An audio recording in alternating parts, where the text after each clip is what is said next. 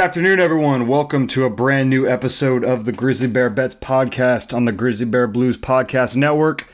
I'm your host, Chase Bobbitt. Today is Monday, December 12th, 2022. We are back today for the Memphis Grizzlies game against the Atlanta Hawks tonight.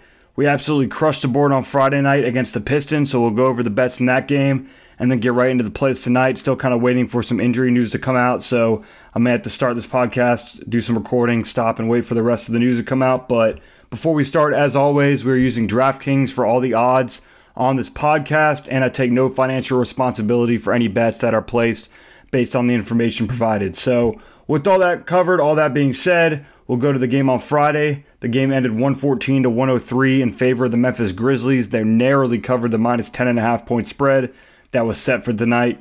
The game went under 228 the total, which is the only bet we missed for the whole night. So that was exciting. I tweeted about it. Um, very best game we've had all season, honestly, from a betting perspective, from you know looking at the board perspective. We also hit our play of the game to start it off, which is Grizzlies minus four for the first quarter. They won the first quarter 34 to 27. So we're now the same record as the Grizzlies. We're holding true to that. 17 and 9 on the season in the play of the game series so far. Nice to get a win there. We were heavy on the player props. Hit every player prop for the night. We had four of them. We had Jaren Jackson Jr. over 17 and a half points. He had 20 points for the night, 8 of 10 from the or sorry, 8 of 12 from the field. Also had four blocks. We'll talk about how great his defense been, how I really do think he's an all-star caliber player, all-star roster contender in the moment. He should be an all-star if he started the season. I think he definitely would be, but he's playing his way into it either way. Ja Morant over eight and a half assists. I mean, up to this point, Ja Morant assists has been a, a lock basically every time he plays since those Charles Barkley comments. He finished with 12 assists for the game. He's had double digit assists in three straight games. So 12 is passing the ball, getting his teammates involved. Hasn't been great scoring the ball, but I've said it before, you know, you want your, your point guard to understand what his role is within the team. When we look at him comparing compared to the point guard on the other side of the ball tonight, who isn't playing actually, but Trae Young. Just a difference between the two from like a leader leadership perspective, from just kind of getting their teammates. I know Trae Young averages a bunch of assists, but I think just what they their impact on the game, I don't even think is close. And I'll go on that rant in a bit um, in, in terms of the difference between those two players. But Bogdanovic over 18 and a half points, barely cashed. He finished with 19. He just doesn't play well against the Grizzlies, I guess. I mean, he hit the over, but we saw, I think last night he had like 30 something against the Bulls. So, you know, he scores a bunch of points, but against the, the Grizzlies, it's a bit harder, but he did hit the over barely. He had 19 points.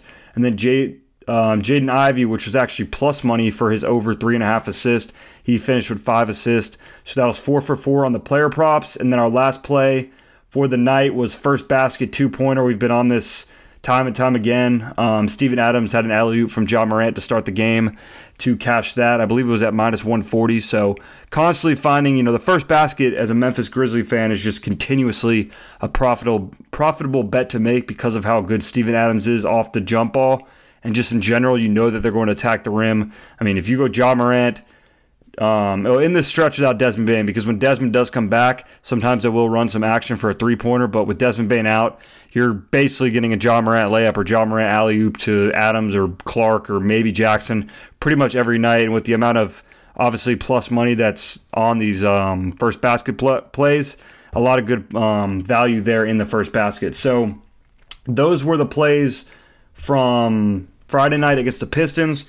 Looking into tonight, obviously, before anything else, we're looking at the injury report, which is a very tough report to gauge at the moment. As of about two hours ago, the Atlanta Hawks tweeted that Clint Capela and Trae Young are both questionable for the night, and then Bogdanovic is out with a right knee injury management, so he sat out majority of the start of the season. Came back, actually had 28 points last night against the Chicago Bulls, but on a back to back, he's resting not playing. You also have John Collins out with a left ankle sprain, as well as DeJounte Murray out as well with a left ankle sprain. So that's why you see the line currently at minus nine and a half in favor of the Grizzlies. I would guess Trae Young is not going to play in this game, and I'll get in kind of a rant about Trae Young and how I feel about him, but I wouldn't expect to see him suit up um, tonight. And Clint Capela, I would I would expect the same thing. I think the Hawks are just going to kind of throw this game move on to the next one. I don't expect the Hawks to play any of their guys tonight. For the Grizzlies, as of 21 hours ago, was the last report that was sent by their Grizz PR Twitter account. Questionable, you have Steven Adams, Jake LaRavia, and Ja Morant. Out, you have Desmond Bane and Danny Green. So it's a tough one. Just, you know, I'm, I'm trying to wait and see when we're going to get more plays because right now the only player prop out is Dillon Brooks, which I'll just start right off and just give you guys my play of the night, which is Dillon Brooks over 19 and a half points. So we'll just rip the band-aid off right away. Dillon Brooks, I think he's going to get over 19 and a half points with or without Ja Morant. I think the Grizzlies are in a position where Dillon Brooks can continuously, you know, get shots and score the basketball, and he's been doing it very well so far this season. And hand up because I have been, I wouldn't say a Dillon Brooks hater or Dillon Brooks non-believer. I just don't really believe in his offense in terms of a sustainability throughout a whole season and a team that's trying to win a championship.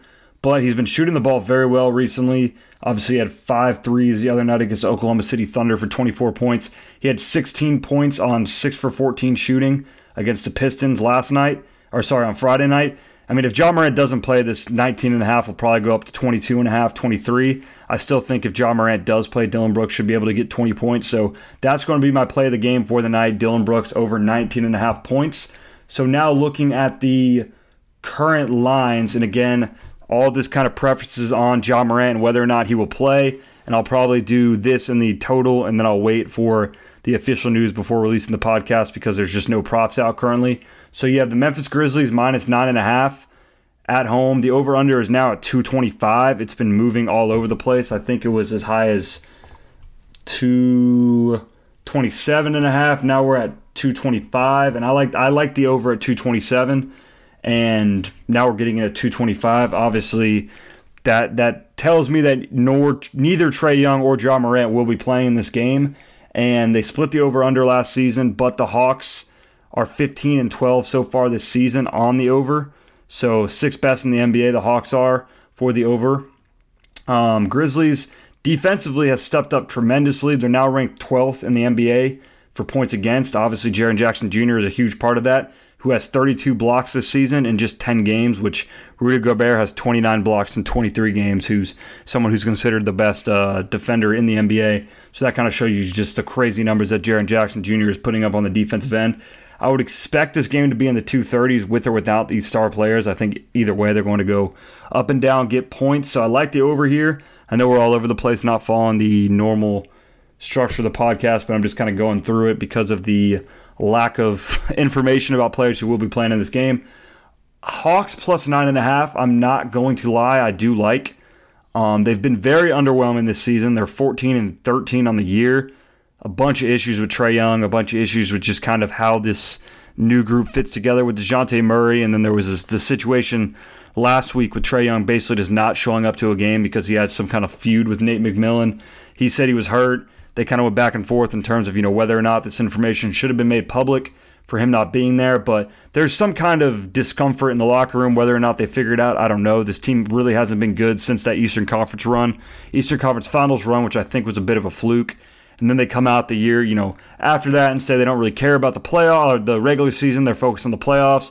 They, I mean, they, they got a taste of the Eastern Conference Finals and acting like they're the Milwaukee Bucks or Golden State Warriors. So I just don't like the Hawks. I don't like Trae Young. I think Trae Young is a empty stat guy at the end of the day. I, I don't like the debate between him and Ja Morant. I think it's very clear who's better. I mean, Trae Young may put up more. I don't think he puts up more um, points this year. You know, gets a couple more assists, but it's just because the ball in his, is in his hand so much. He doesn't have a player up to this point to the caliber of like a Desmond Bane or Jaren Jackson Jr. And obviously with Dejounte Murray there now, I really do think Dejounte Murray should have the reins here and kind of pull the strings for the Hawks because Trae Young's proven up to this point that.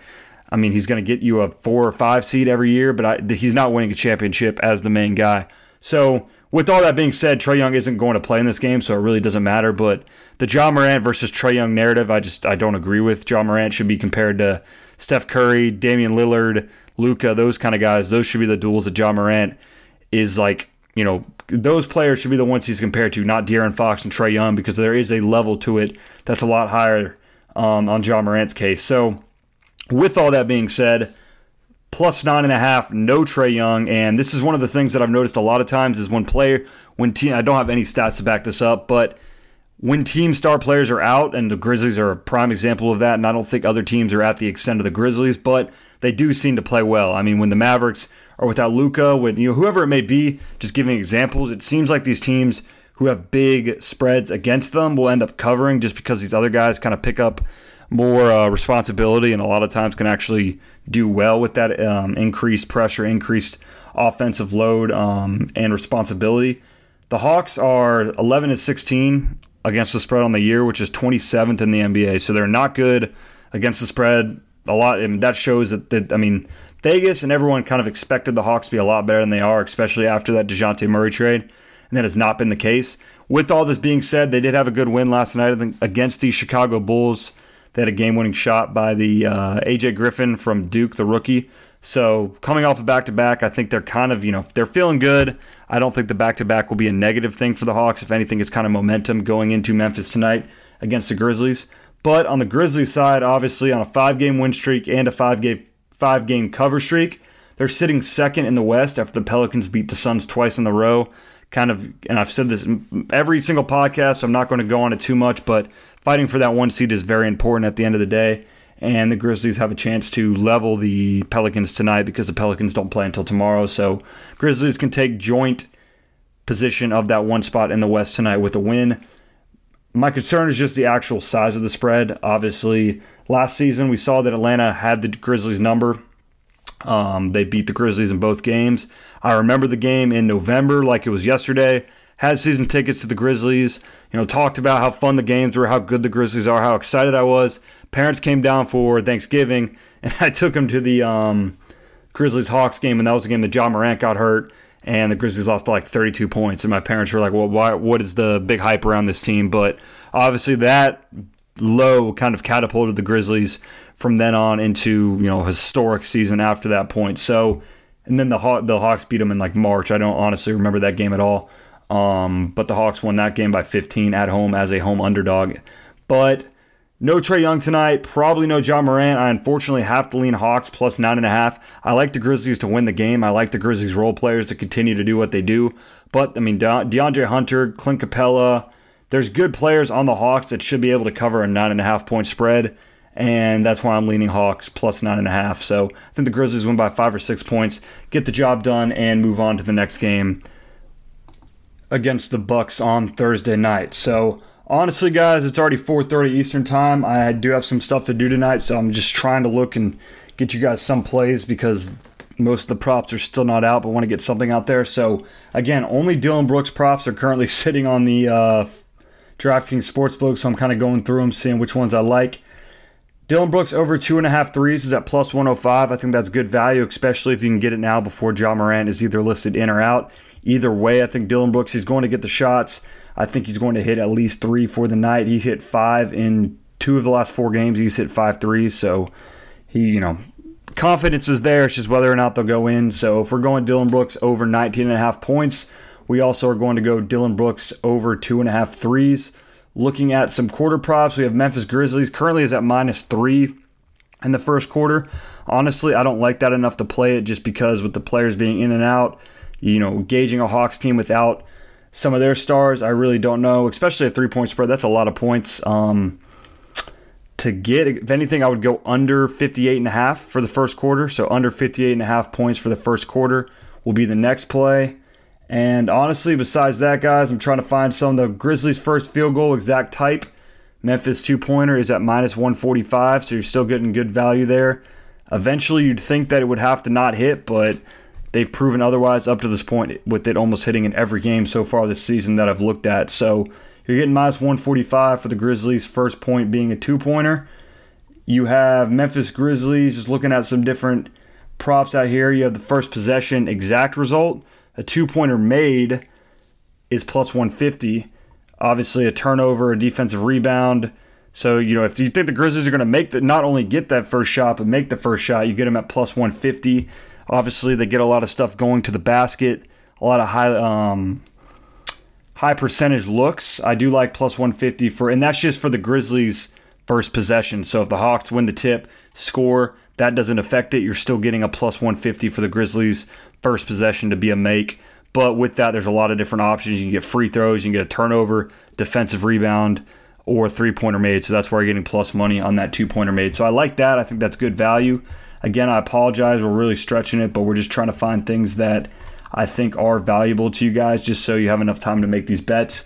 Looking at Memphis team totals at 117 and a half, I wouldn't touch that. I know we like the over in the game, but you know there's still some points to work with there, so I don't like that too much. And honestly, I don't want to stretch it. I don't want to force plays that I truly don't believe in. So we're going to end it there. Again, I apologize for anyone who wanted you know a bunch of player props, especially after the good result on Friday. But unfortunately, this is kind of part of doing these these podcasts every day um, for a game when the injury report is the way it is. There's really not much we can do. So I appreciate you guys for listening as always. I know it's a small car, but I hope you guys can get some value in the bets for tonight. I'll be back for the Milwaukee Bucks game on Thursday. And yeah, make sure to follow the Instagram, or sorry, the, the Twitter at GrizzBear Bets.